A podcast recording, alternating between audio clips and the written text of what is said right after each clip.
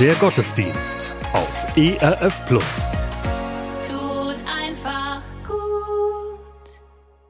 Herzlich willkommen zum Gottesdienst auf ERF Plus aus der evangelisch-lutherischen Elia-Kirche in Langenhagen.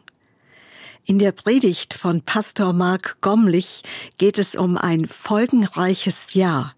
Das findet er im Neuen Testament der Bibel im ersten Petrusbrief Kapitel 1 in den Versen 13 bis 22. Wir wünschen Ihnen einen gesegneten Gottesdienst.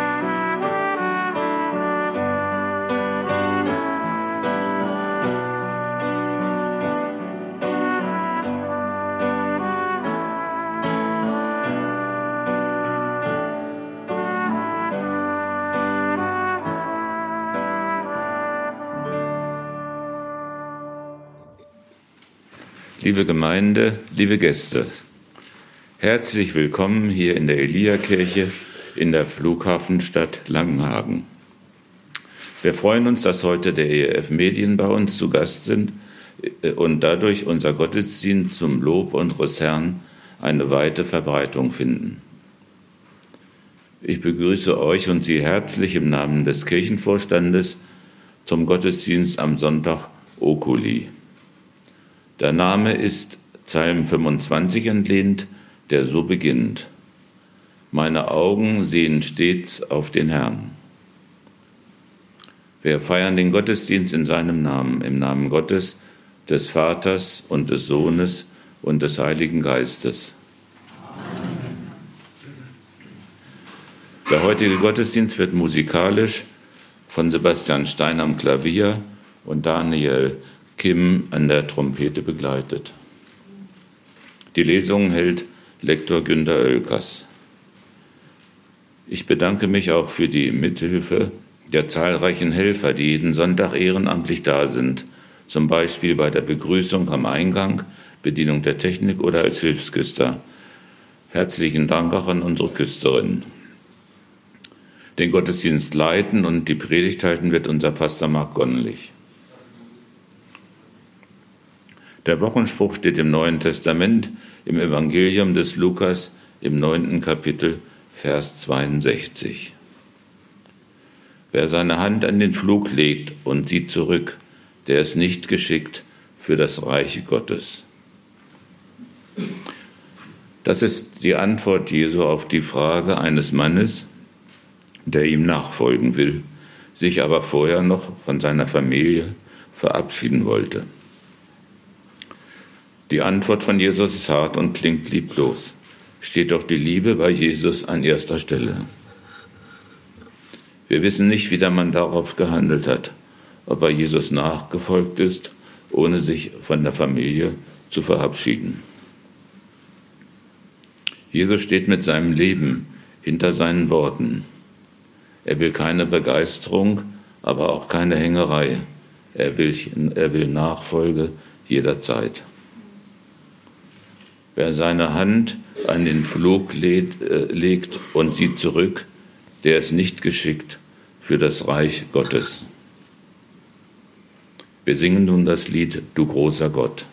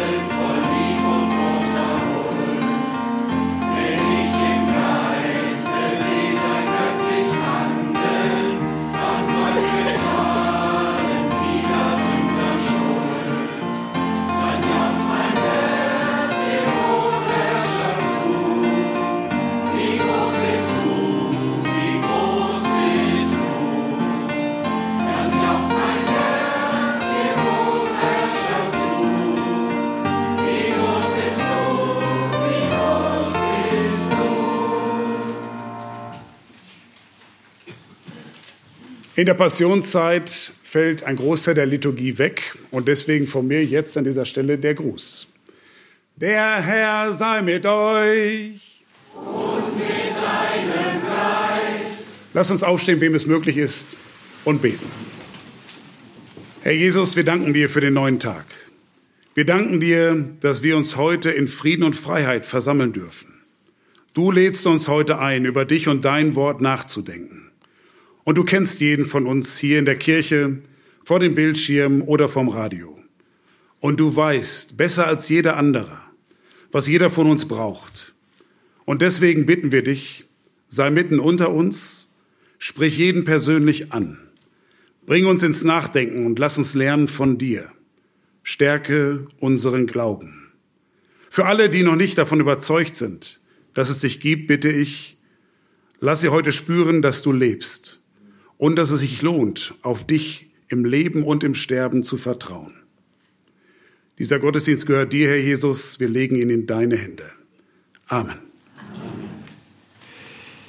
Die Epistel steht im ersten Petrusbrief und liegt auch der Predigt zugrunde.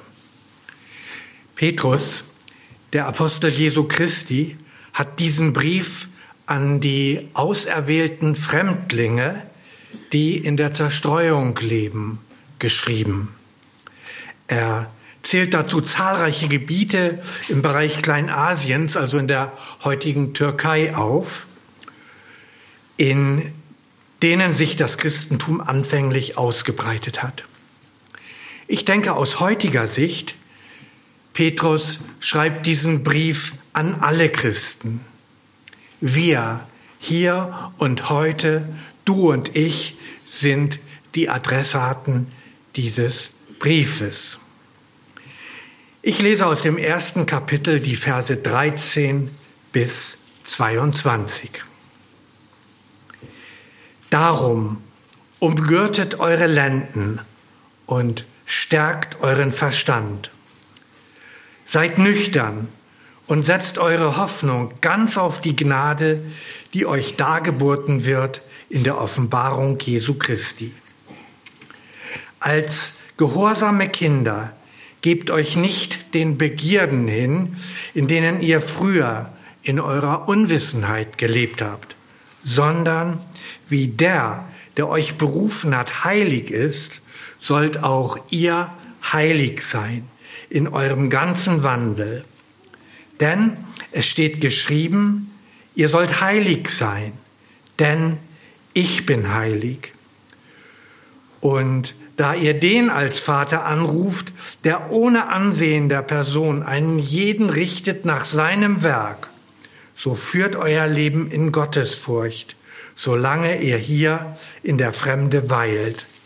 Denn ihr wisst, dass ihr nicht mit vergänglichem Silber oder Gold erlöst seid von eurem nichtigen Wandel nach der Väterweise, sondern mit dem teuren Blut Christi als eines unschuldigen und unbefleckten Lammes. Er ist zwar zuvor ausersehen, ehe der Welt grundgelegt war, aber offenbart am Ende der Zeiten um euretwillen die ihr durch ihn glaubt an Gott, der ihn von den Toten auferweckt und ihm die Herrlichkeit gegeben hat, so dass ihr Glauben und Hoffnung zu Gott habt. Habt ihr eure Seelen gereinigt im Gehorsam der Wahrheit zu ungeheuchelter Bruderliebe, so habt euch untereinander beständig lieb aus reinem Herzen Amen.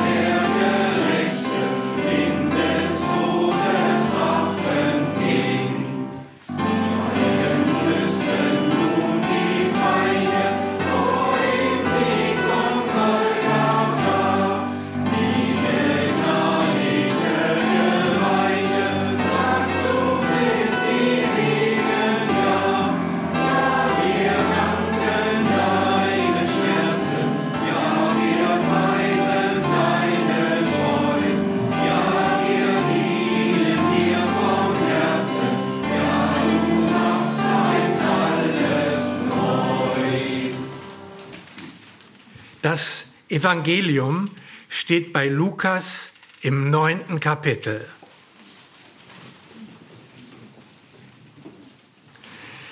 Ich lese die Verse 57 bis 62.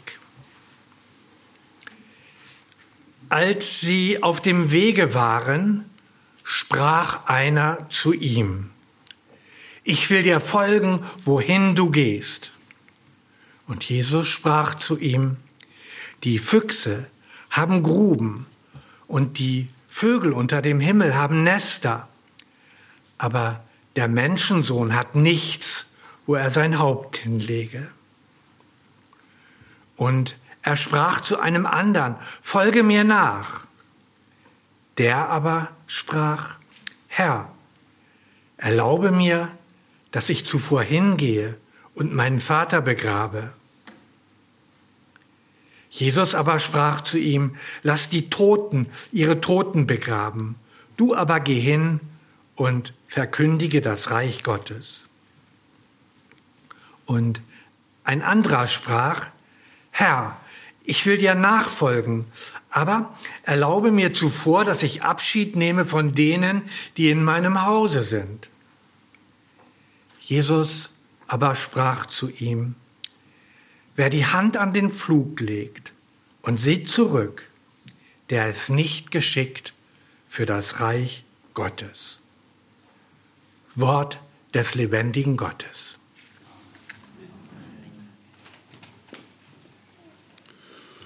Lasst uns nun vor Gott und vor uns unseren christlichen Glauben bekennen und sprechen.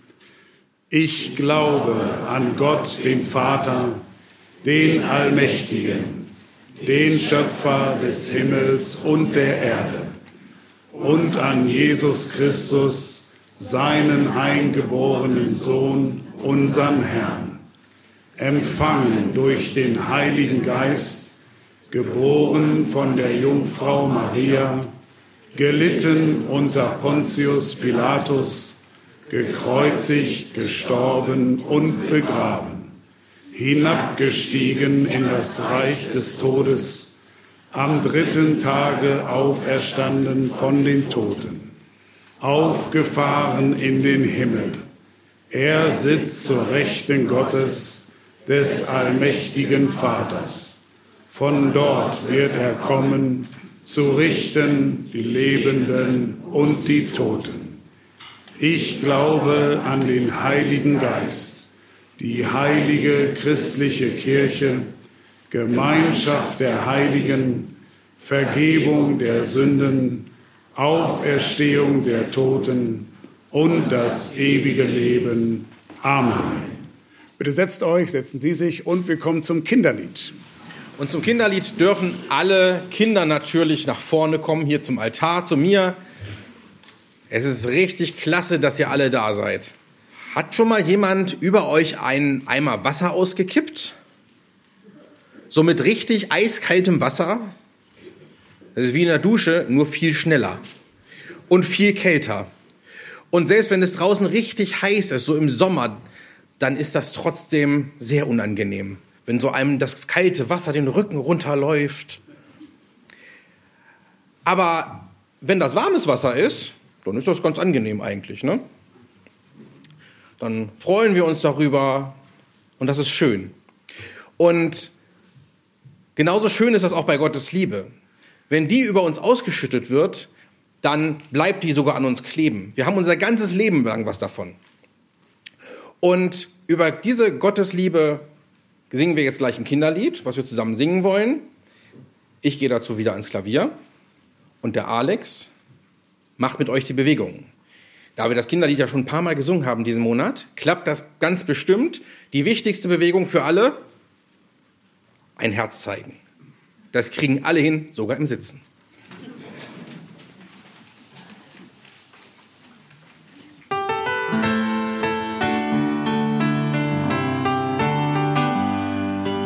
Gottes große Liebe, Gottes große Liebe, Gottes große Liebe, in Jesus sehen wir sie.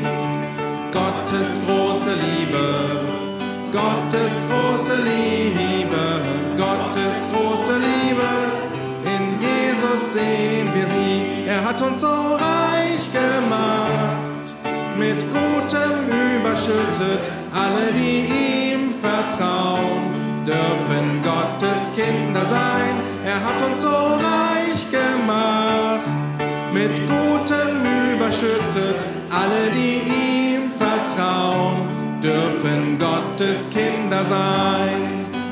Gottes große Liebe, Gottes große Liebe, Gottes große Liebe, in Jesus sehen wir sie.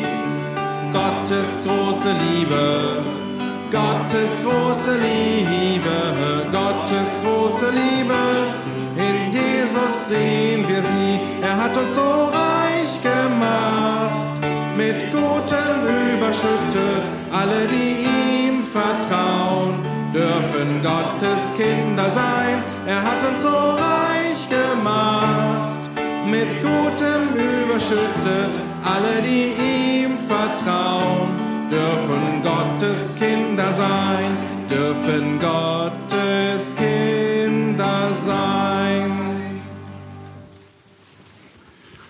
Dann spreche ich für euch und für alle Mitarbeiter und für die Kindergottesdienste noch ein Gebet.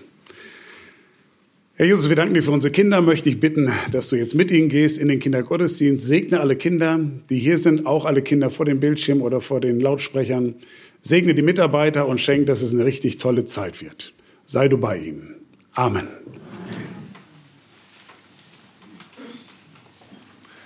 Ich wünsche uns allen für die Predigt, für Gottes Wort, seinen Heiligen Geist, dass ihr alle ein offenes Herz habt, offene Ohren und dass ihr versteht, was Gott heute uns und Ihnen und dir ganz persönlich sagen möchte. Dafür möge Gott euch segnen und euch ein offenes Herz schenken. Amen. Ich beginne gleich mit ein paar Fragen an euch. Was würden Sie, was würdet ihr antworten, wenn euch jemand fragt, was kosten Sie? Wie viel sind Sie wert? In Euro, in Dollar oder in Gold? Finden Sie sich persönlich gut, so wie Sie sind, oder würden Sie etwas ändern, wenn Sie die Möglichkeit dazu hätten? Ist die Ware gut, nur ausreichend oder gar mangelhaft? Vergleichen Sie sich mit anderen, seien Sie ehrlich. Vergleichen Sie sich mit anderen, wenn es um Aussehen, Bildung, Auto, Handy oder Konto geht? Gott beurteilt jeden Einzelnen von uns komplett anders, als wir selbst und untereinander das tun. Gott sieht das Herz an und nicht den äußeren Schein. Im Alten Testament, im ersten Samuelbuch, Kapitel 16 steht, der Mensch sieht, was vor Augen ist, der Herr aber, der sieht das Herz. Im Neuen Testament erfahren wir, dass Gott besonders Schwache, Kranke, Verlorene und Sünder am Herzen liegen. Und wir lesen auch, dass Gott unser menschliches Leistungs- und Gewinnerdenken einfach umkehrt. So werden die Letzten die Ersten und die Ersten die Letzten sein, sagt Jesus im Matthäus Evangelium Kapitel 20. Gott denkt anders als wir. Ich weiß nicht, ob Sie die Fernsehschau Bares für Rares kennen. In dieser Fernsehschau hoffen Menschen unter anderem darauf, dass Gegenstände viel mehr wert sind, als sie selber denken. Und wenn es dann tatsächlich mal so kommt, dass der Kaufpreis dann für dieses Objekt viel, viel höher ist als selbst geschätzt, dann bricht riesige Freude auf. Das hätte ich ja nie gedacht, dass der Gegenstand so viel wert ist. Und dazu noch eine kleine Geschichte. Eine amerikanische Touristin hält sich in Europa auf, kommt nach Frankreich, ist in Paris und geht dort in einen kleinen Schmuckladen. Und da findet sie so ein schönes Armband, Bernsteine. Und sie denkt sich, das kaufe ich mir. Fragt, wie teuer es ist, und er antwortet im Geschäft 20, 30 Euro. Sie gibt ihm 20, ist glücklich und sie liebt diese honigbraunen, funkelnden Bernsteine an diesem Armband. Nachdenklich wird sie dann erst, als sie zurückfährt in die USA und der Zoll sagt, dafür müssen sie aber ganz schön Einfuhrgebühren zahlen. Und sie wundert sich und legt eine stattliche Summe hin, dass sie dieses Schmuckstück einführen darf. Nachdenklich dadurch geworden, geht sie natürlich gleich zu Hause angekommen zum Juwelier, legt ihm das Armband vor und sagt, wie teuer ist das? Was geben Sie mir dafür? Er sagt sofort 25.000 Dollar. Genau so reagierte die Frau. Oh, das gibt's ja nicht. Das kann doch nicht sein. Das muss ich überprüfen lassen. Ich hole mir eine zweite Meinung, gehe zum nächsten Juwelier und frage wieder, wie viel geben Sie mir für dieses Armband? Und er legt noch 10.000 drauf. Der sagt 35.000 Dollar. Und jetzt platzte es aus ihr heraus, warum ist dieses Armband denn so teuer? Ich habe dafür nur 20 Euro hingelegt in Paris. Wieso kostet das? Wie viel, wieso geben Sie mir so viel dafür? Und dann nahm der Juwelier ein Vergrößerungsglas und hielt es an das Schmuckstück ran und sagte zu ihr, deswegen. In winziger kleiner Schrift war zu lesen von Napoleon Bonaparte für Josephine. Das Armband war so wertvoll, weil es von Napoleon stammte. Das war der Grund, den sie vorher nicht gesehen hatte. Und genau deswegen ist auch jeder Mensch so unendlich wertvoll, so unbeschreiblich kostbar, weil wir alle, Sie, du und ich, wir alle diese kleine Aufschrift auf uns tragen, wo wir herkommen, von Gott. Und deswegen, da kann sich jeder persönlich angesprochen fühlen heute, bist du so unendlich wertvoll. Ich kann Ihnen nicht sagen, welchen Wert Sie sich selber geben würden. Können Sie mal drüber nachdenken. Für meine Frau wurde, als sie Kind war, in Marokko mal 14 Kamele geboten. Ich habe gefragt, ich durfte das sagen. Was für ein Preisschild hängt bei Ihnen am Ohrläppchen? Ich kann es Ihnen nicht sagen, wie viel Sie aus Ihrer Sicht wert sind. Aber ich kann Ihnen heute sagen, wie viel Sie in Gottes Augen wert sind. Unser Predigtext heute verrät es uns. Vielleicht haben Sie eben aufgepasst. Petrus schreibt, denn ihr wisst, dass ihr nicht mit vergänglichem Silber oder Gold erlöst seid, von eurem nichtigen Wandel nach der Väterweise, sondern mit dem teuren Blut Christi als eines unschuldigen und unbefleckten Lammes. Erlöst sind wir, schreibt Petrus, Verständlicher und vielleicht etwas besser wäre übersetzt zu sagen, wir sind freigekauft. Denn das griechische Wort dafür wurde am häufigsten damals auf dem Sklavenmarkt benutzt. Es gab eine riesige Parade mit Sklaven, ihr könnt euch das vorstellen. Die lagen in schweren Ketten. Und wer den verlangten Preis dann bezahlte, dem gehörte der Sklave der von nun an für seinen neuen Herrn arbeiten musste. Natürlich konnte der neue Herr dem Sklaven auch, wenn er das wollte, die Freiheit schenken. Er gehörte ja jetzt ihm. Ein Sklave, ich habe nachgeschaut, kostete damals zwischen 3.500 7.500 Euro. Irgendwo dazwischen, vielleicht gab es mal ein paar Sonderangebote. Nach der Bibel reicht das nicht, um uns freizukaufen, um uns zu kaufen. Millionen Euros Gold und Silber reichen nicht, sagt uns unser Predigtext heute. Wie viel braucht es also, um einen Menschen zu kaufen, einen Menschen von uns frei zu kaufen? Ich habe mal nachgeschaut, die teuersten Substanzen sind Gold und Silber schon lange nicht mehr. In einer Tageszeitung hatten, habe ich einen Artikel gefunden, die 19 teuersten Substanzen der Welt. Ich nenne euch die ersten drei. Platz drei ist Painit, ein Mineral, ein Gramm, 241.000 Euro. Wird bei Schmuck verarbeitet. Platz zwei der teuersten Substanzen dieser Welt, Kalifornium 252. Ein Gramm kostet stolze 21 Millionen Euro. Wird bei Ölbohrungen eingesetzt. Und Platz eins, nur ein theoretischer Wert, es ist nicht gelungen bisher, es in einem festen Zustand herzustellen, ist Antimaterie. Ein Gramm, 800 Billionen Euro. Aber wie gesagt, bisher nicht gelungen, es stabil herzustellen. Aber egal, welche Substanz wir nehmen, alle Reichtümer dieser Welt würden immer noch nicht reichen, um uns kaufen zu können, um uns frei zu kaufen. So sagt es der Text. Aber etwas ist noch kostbarer als das alles, was ich aufgezählt habe, sagt die Bibel. Also ist die Liste doch fehlerhaft. Das teuerste dieser Welt, sagt Petrus uns heute im Predigtext, ist das Blut Jesu Christi. Unangefochten auf Platz eins. Also müssen wir den Text heutzutage vielleicht etwas umändern und sagen, denn ihr wisst, dass ihr nicht mit vergänglichem Painit, Californium oder vergänglicher Antimaterie erlöst seid von dem, von dem nichtigen Wandel eurer Väter, sondern mit dem teuren Blut Christi als eines unschuldigen und unbefleckten Lammes. Das Blut Christi ist das Wertvollste, was es in dieser Welt gibt. Das bitte ich euch schon mal nicht zu vergessen. Auf Platz 1 steht aus Gottes Sicht das Blut seines Sohnes Jesus Christus. Und das Blut Jesu steht dafür, dass er komplett unschuldig, brutal gefoltert wurde, gelitten hat und am Kreuz gestorben ist. Wenn ihr euch fragt eben, was soll das sein, das Blut Christi, das genau. Seine Leidenszeit, sein Sterben am Kreuz. Das steht für das Blut Jesu.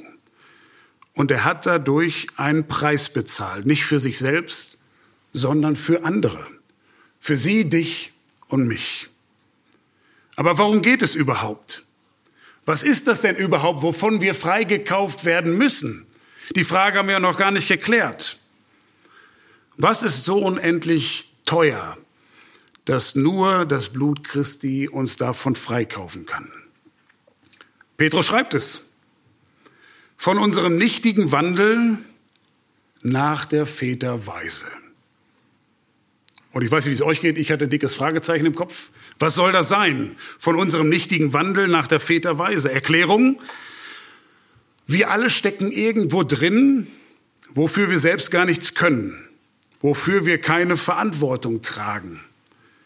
Es wird vererbt, an uns weitergegeben von Menschen, die vor uns gelebt haben, und wir haben es an uns, in uns und können es weder ablegen noch irgendwie loswerden. Auch nicht mit der größten Menge Gold und Geld. Und deswegen heißt dieses ungewollte Erbe auf biblisch auch Erbsünde. Nichtiger Wandel nach der Väterweise. Manchmal muss man eben doppelt überlegen, bevor man versteht, was die Bibel sagen möchte. Eine schwere Schuld, die die ersten Menschen auf sich luden und so dafür sorgten, dass zu Gottes perfekter, leidloser, paradiesischer Welt viel Leid und Schmerz hinzukam.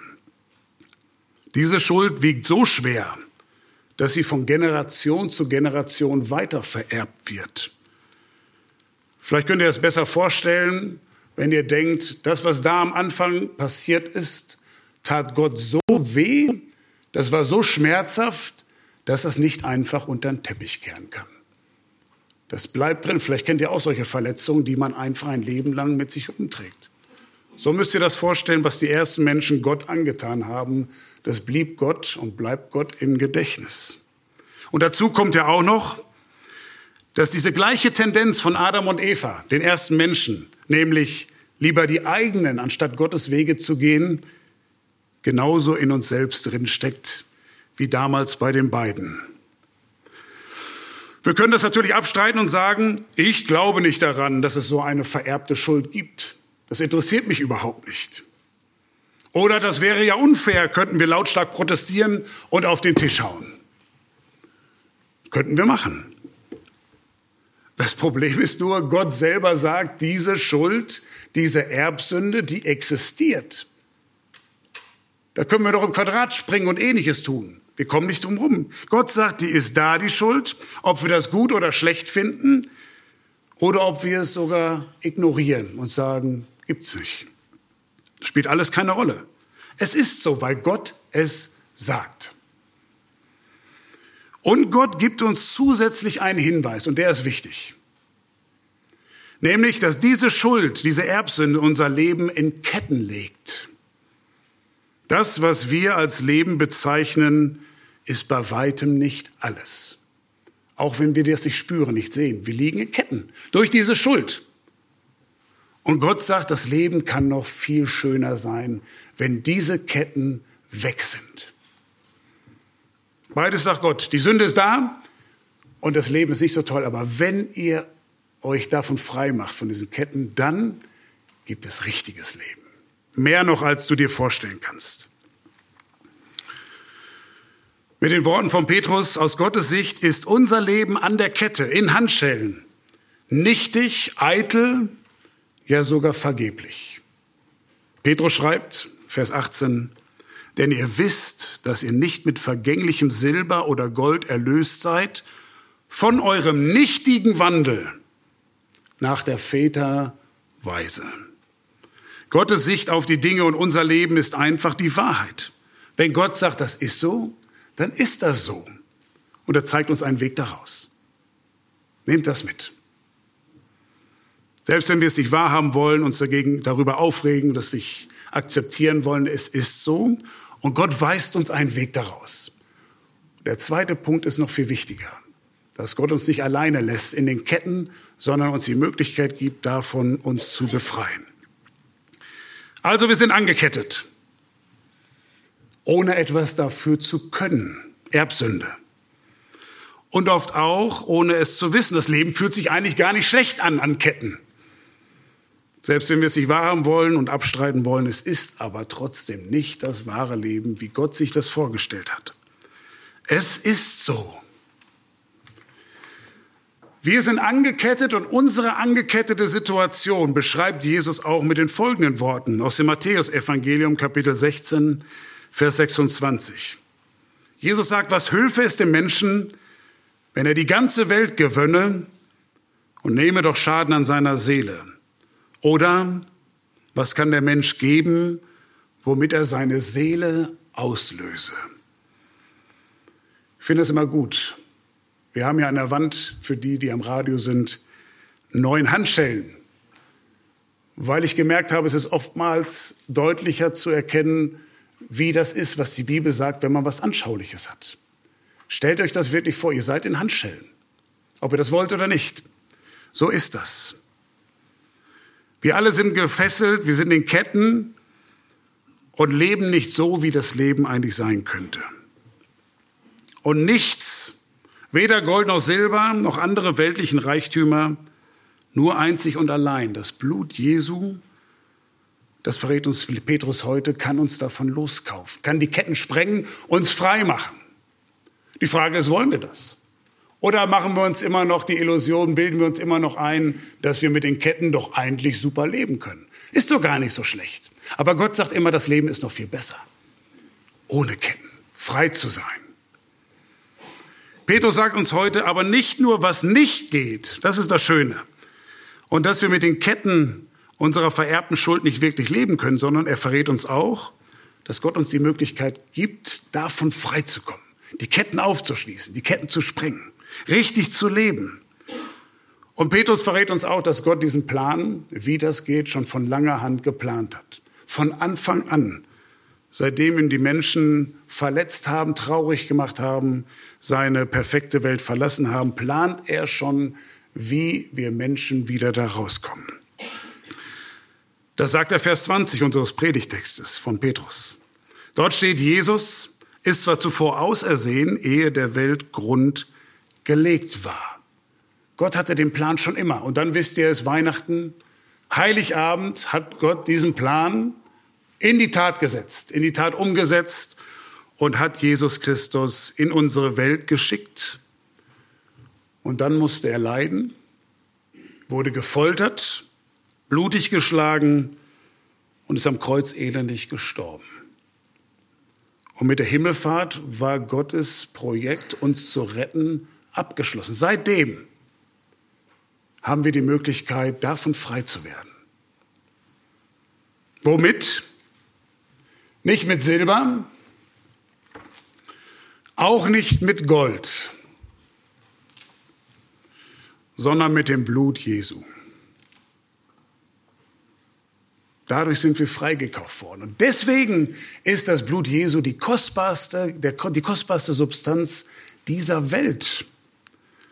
Prägt euch das Bild ein. Ein bisschen Taschengeld kriege ich ja von meiner Frau. Und da habe ich mir ein bisschen Silber, ein bisschen Gold, das Kleinste, was es gab, gekauft. Damit ihr das versteht, wie wertvoll jeder einzelne von uns ist. Klar ist das zum Schmunzeln, sowas zu sehen, aber macht euch das nicht nachdenklich? Heißt das nicht, du bist unendlich wertvoll für Gott, wenn Jesus Christus für dich gelitten und gestorben hat. Was macht das mit dir? Das muss doch irgendwas auslösen. Das ist die Botschaft der Bibel. Für dich. Jesus, sein Blut kann uns frei machen von diesen Ketten. Weil er rein ist, das sagt Petrus. Jesus ist selbst rein von dieser vererbten Schuld. Wer sich schon immer gefragt hat, warum diese Jungfrauengeburt, das ist ein Grund dafür. Jesus selbst ist nicht vorbelastet durch die vererbte Sünde, durch der Väter Weise. Wären es nur menschliche Eltern, hätte Jesus auch nicht ohne Schuld sein können. Dann wäre die Schuld auch an ihn übergegangen.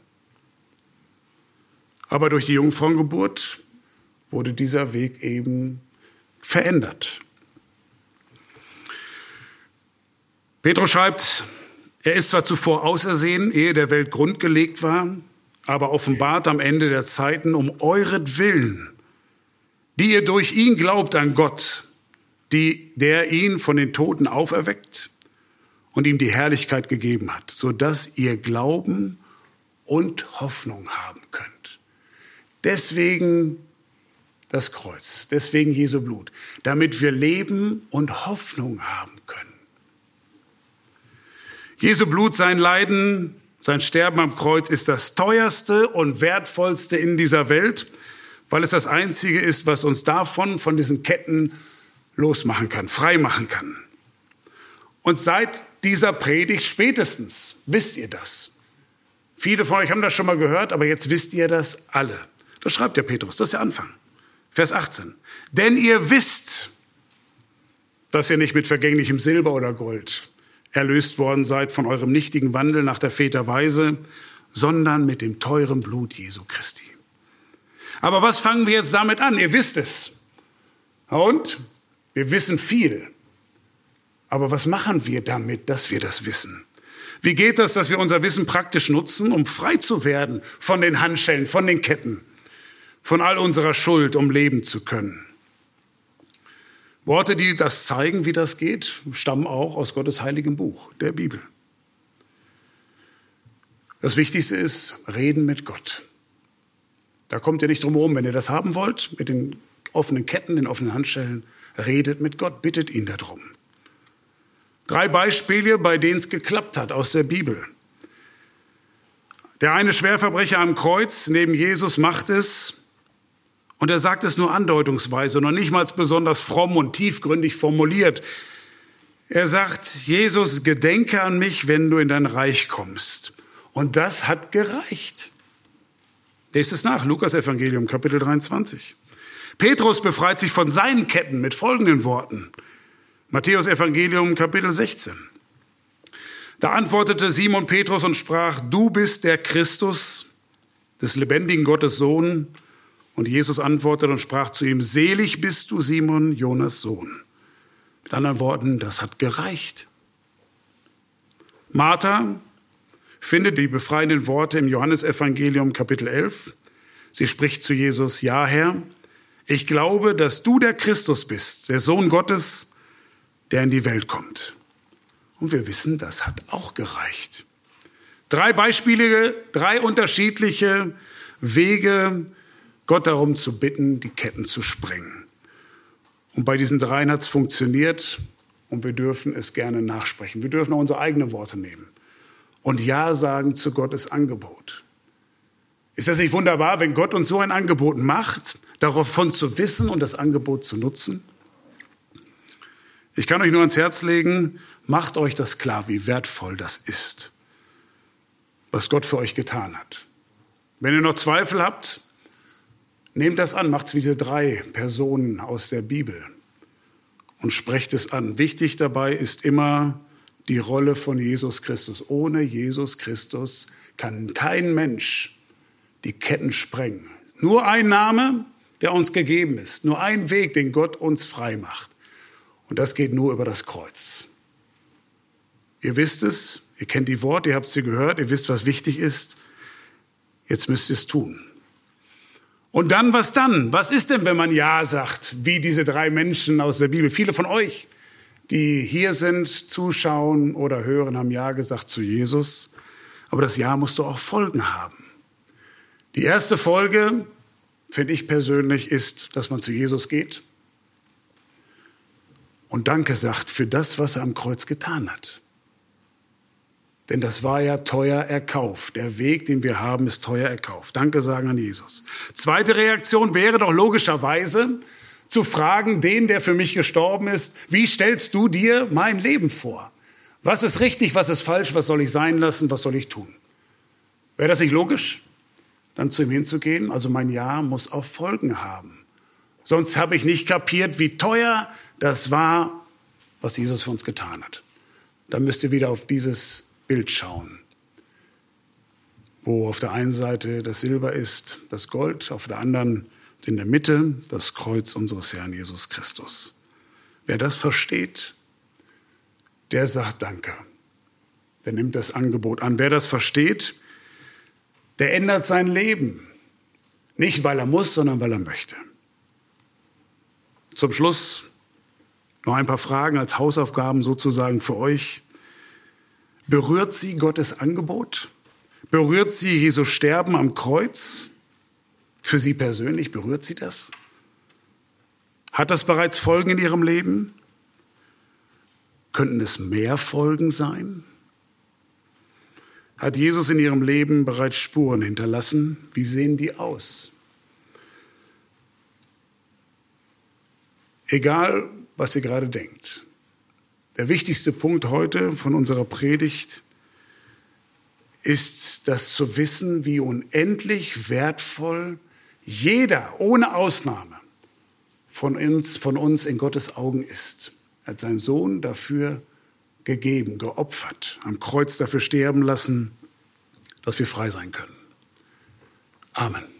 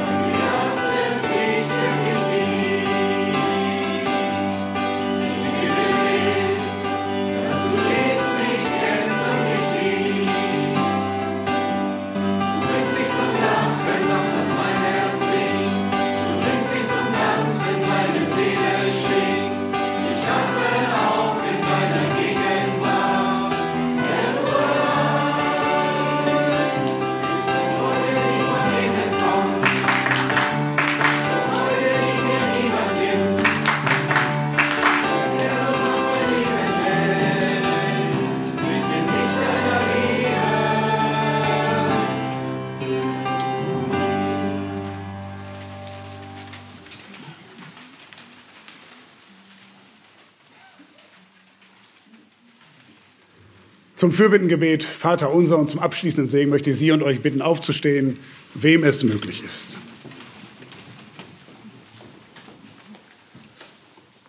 Wir beten. Großer Gott, wir danken dir als erstes dafür, dass du jeden einzelnen von uns so wertvoll und einzigartig findest, dass du deinen eigenen Sohn Jesus Christus geopfert hast, damit wir frei sein können, damit wir leben können.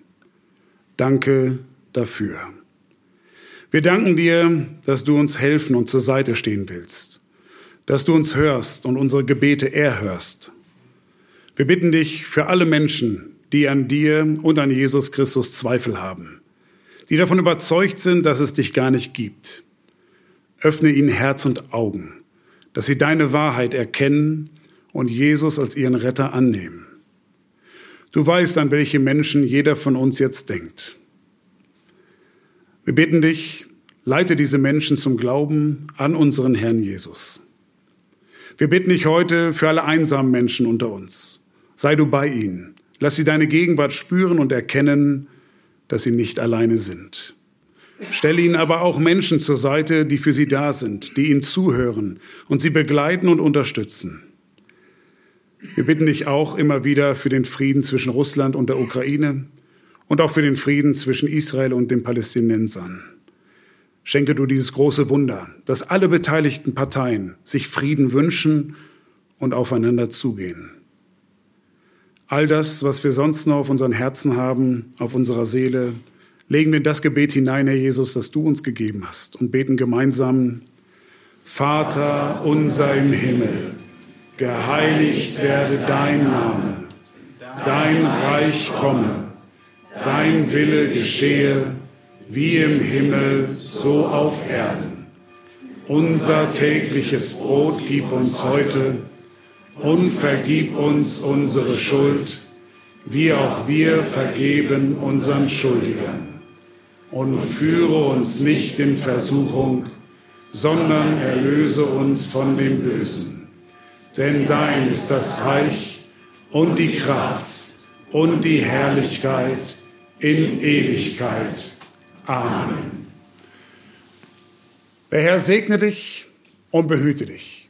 Der Herr lasse leuchten sein Angesicht über dir und sei dir gnädig. Der Herr erhebe sein Angesicht auf dich und gebe dir ganz persönlich seinen Frieden. Im Namen des Vaters, des Sohnes und des Heiligen Geistes. Amen.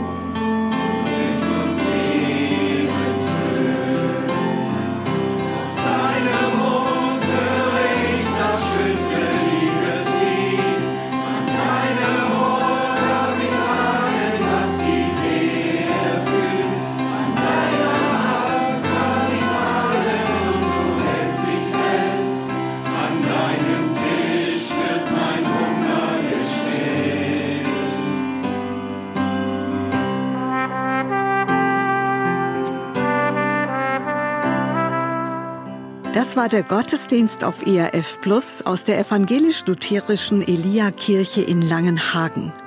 Die Predigt hielt Pastor Mark Gomlich. Haben Sie entdeckt, wie unendlich wertvoll und einzigartig Sie in Gottes Augen sind? Wenn Sie Fragen haben oder mehr über den Glauben an Gott wissen möchten, dann schreiben Sie uns gerne an ERF Medien, Berliner Ring 62 in 35576 Wetzlar. Oder Sie kontaktieren uns per E-Mail über gottesdienst.erf.de.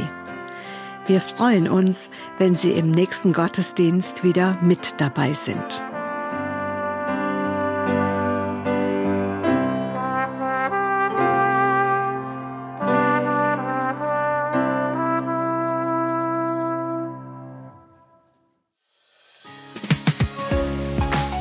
Der ERF Gottesdienst.